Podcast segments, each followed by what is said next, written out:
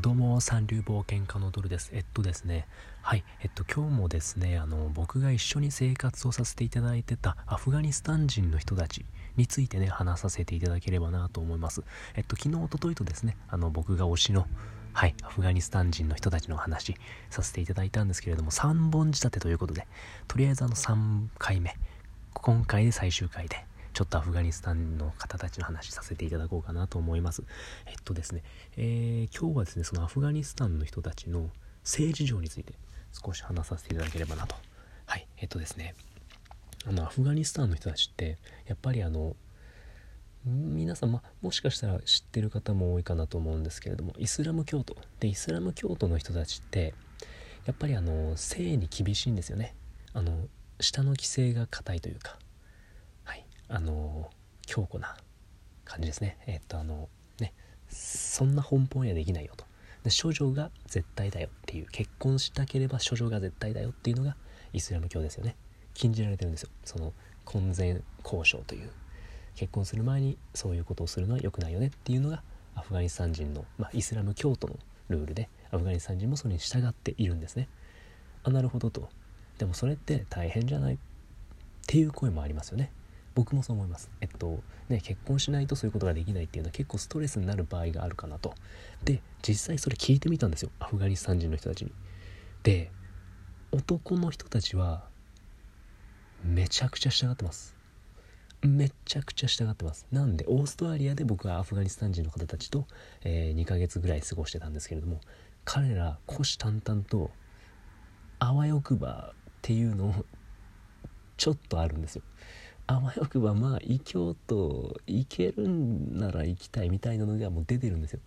もう彼らもねあの禁じられてるしイスラム教的にそれは良くないって分かっててもしたいんですよね。うんしたい。えっといくつかちょっと具体的な例を挙げるとあの僕の一緒に住んでたアフガニスタン人のうちの一人が、まあ、あの日本人の人と仕事してるんだと俺はと。日本人の女の子と仕事してるんだと。あそうなんだって言って。お前も日本人だろうって、まあ、僕のことですね。ああ、そうだねって。いや、もうこの日本人なんだけどさ、ってなんか写真見せてもらったりして。ああね、ああ、うん、日本人の女の子だねっていう。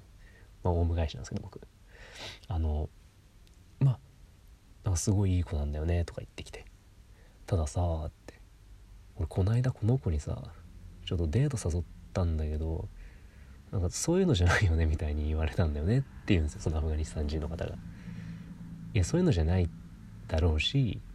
そもそもお前らそれ大丈夫なんていうやっていいの君っていうのがちょっと僕の中であって。で、まあ、話聞いてたらその日本人の女の子がすごい気さくな女の子ですごい話しかけてくれてそのアフガニスタン人の僕が一緒に住んでる男の人もすごい気さくな人で、まあ、仲良くはなったんですって仕事しながらね、うんまあ、その人見た目40前半ぐらいなんですけど、うん、28歳だけど。でその人がまああの仲いいからちょっと今度俺と2人で出かけない？って言ったんですって。はいあのまあその前に連絡をまず聞いて、まあ、それは余裕で OK だったみたいな感じだったらしいんですけどあのまあそのそれが OK だったからまあいけるだろうと思ったらしくてでデート行かないって誘ったら余裕で断られたんですって。あそういうのじゃないみたいに日本人の女の子に言われたって言って。でも確かにそのその人たちからしたら女の人って健康であるべきなんですよね。だからその男性に対してそんなに仲睦まじくするもんじゃないんですよ。多分結婚前に。なのにその女の子、まあ、日本人ですからね、まあ、してくると。っ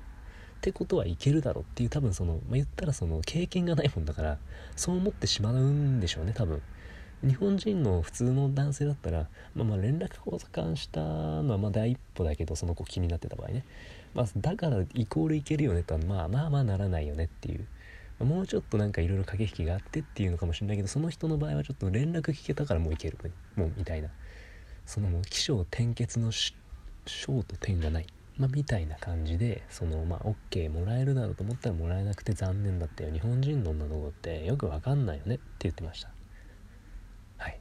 で振られたよって話ですよね。その前にお前宗教的にそれどうなんだっていうのは僕の中であったんですけど。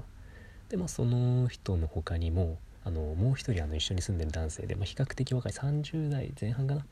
の人がよくあのですねマレーシア人の女の子を部屋に連れてきてました。はいあの別に全然結婚するとか付き合ってるとかじゃないんですけどあのですねその子その男の人と一緒に他の男性が寝てるんですけどあのアフガニスタン人の僕が住んでた家に、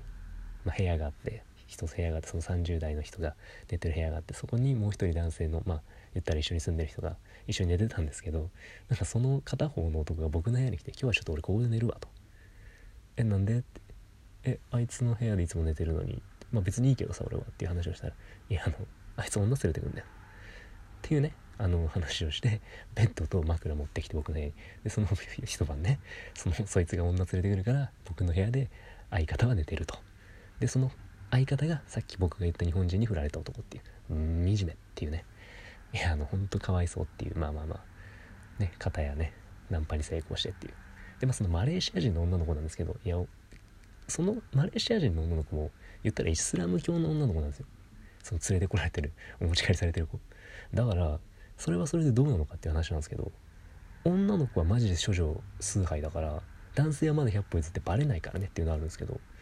まあでもマレーシアそのイスラム教の中でも緩いところはちょっと緩いのかもっていう話はちょっと聞いたことあるんですけどね。そのイスラム教だけどまあまあ緩いとこは緩いみたいなね。でまあそのね一緒にそのマレーシア人の女の子と、まあ、一晩過ごしたその男はまあまあ普通に良くないけど、まあ、寝てたっていう感じですかね。あの言われてましたよ。その一緒に住んでるアフガニスタン人の人たちから「He is not good」って言われてました「not good」って言ってましたね。あのまあやっぱそうでしょうね。その宗教的にはやっちゃいけないから。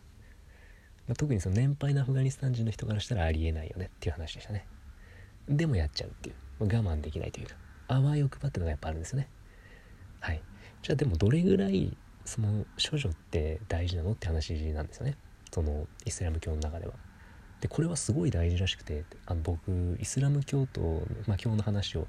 まあ、アフガニスタン人の方たちから少し聞いた時にどうも、まあ、これ全部じゃないのかもしれないですけど一つ聞いた話だと、まあ、例えば結婚してその日の夜、まあ、自分の家でパーティーパーティーというか、まあ、結婚パーティーかな？やってでその男女が結婚した男女が自分たちの部屋に行くじゃないですか。でその日の朝に家族がその人たちのベッドのシーツを見るんですって。血がついてるかどうか。要するにその結婚したカップルが、まあ、しっかりやることやってで片方ちゃんと、まあ、女の方がですよねもちろん。少女なのかっていうのを見るんですって。家族でチェック入るんですって。ええー、と思って。えだから処女はもう絶対。まあそれがだからそのそうですね。処女じゃなかった場合どうなるかって話ですよね。もう家族が確認するんですからその処女かどうかをシーツを見て。ただまあ正直自転車とかでも破れるって聞きますけどねその処女膜は。うん。まあだからちょっと僕も詳しくはちょっと聞けなかったというかまあ、彼らもあんまり英語うまくなかったんで一応聞いたんですけどね。えでもスポーツとかやってる人って破れちゃったりしないって。おーねみたいねみたいな感じで終わっちゃったんですけど答えはってなったんですけど、まあ、そんな感じで、まあ、あのとりあえず処女は大事大事だよっていうすごく大事だよ重要だよっていう監査入るからねみたいなちゃんと処女かどうかのっていうのを言ってました。なんでそれは宗教的にはすごい大事なことそのもう潔白というかうん。童貞処女っていうのは大事だよっていう。ただすごい彼らからしたら男性の方からしたらやっぱやりたいよねっていうのがあるっていうのが、まあ、現代のイスラム教。まあイスラム教って言っても多分国によって違うんでしょうけどね。トルコの人たちなんかは緩かったりしましたからトルコのヨーロッパ寄りのトルコの人たちは割と性に周りと奔放だったりとかしてたんで多分地域にもよるんでしょうけど。うん。そうですね。はい今日はねじゃあこんな感じでアフガニスタン人の人たちの政治情についてね少し語らせていただきました。また僕ねあの結構な頻度で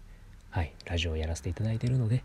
もしよろしければねもしよろしければあのフォローとかしていただいて今後も引き続き聞いていただければと思います。はいではまた。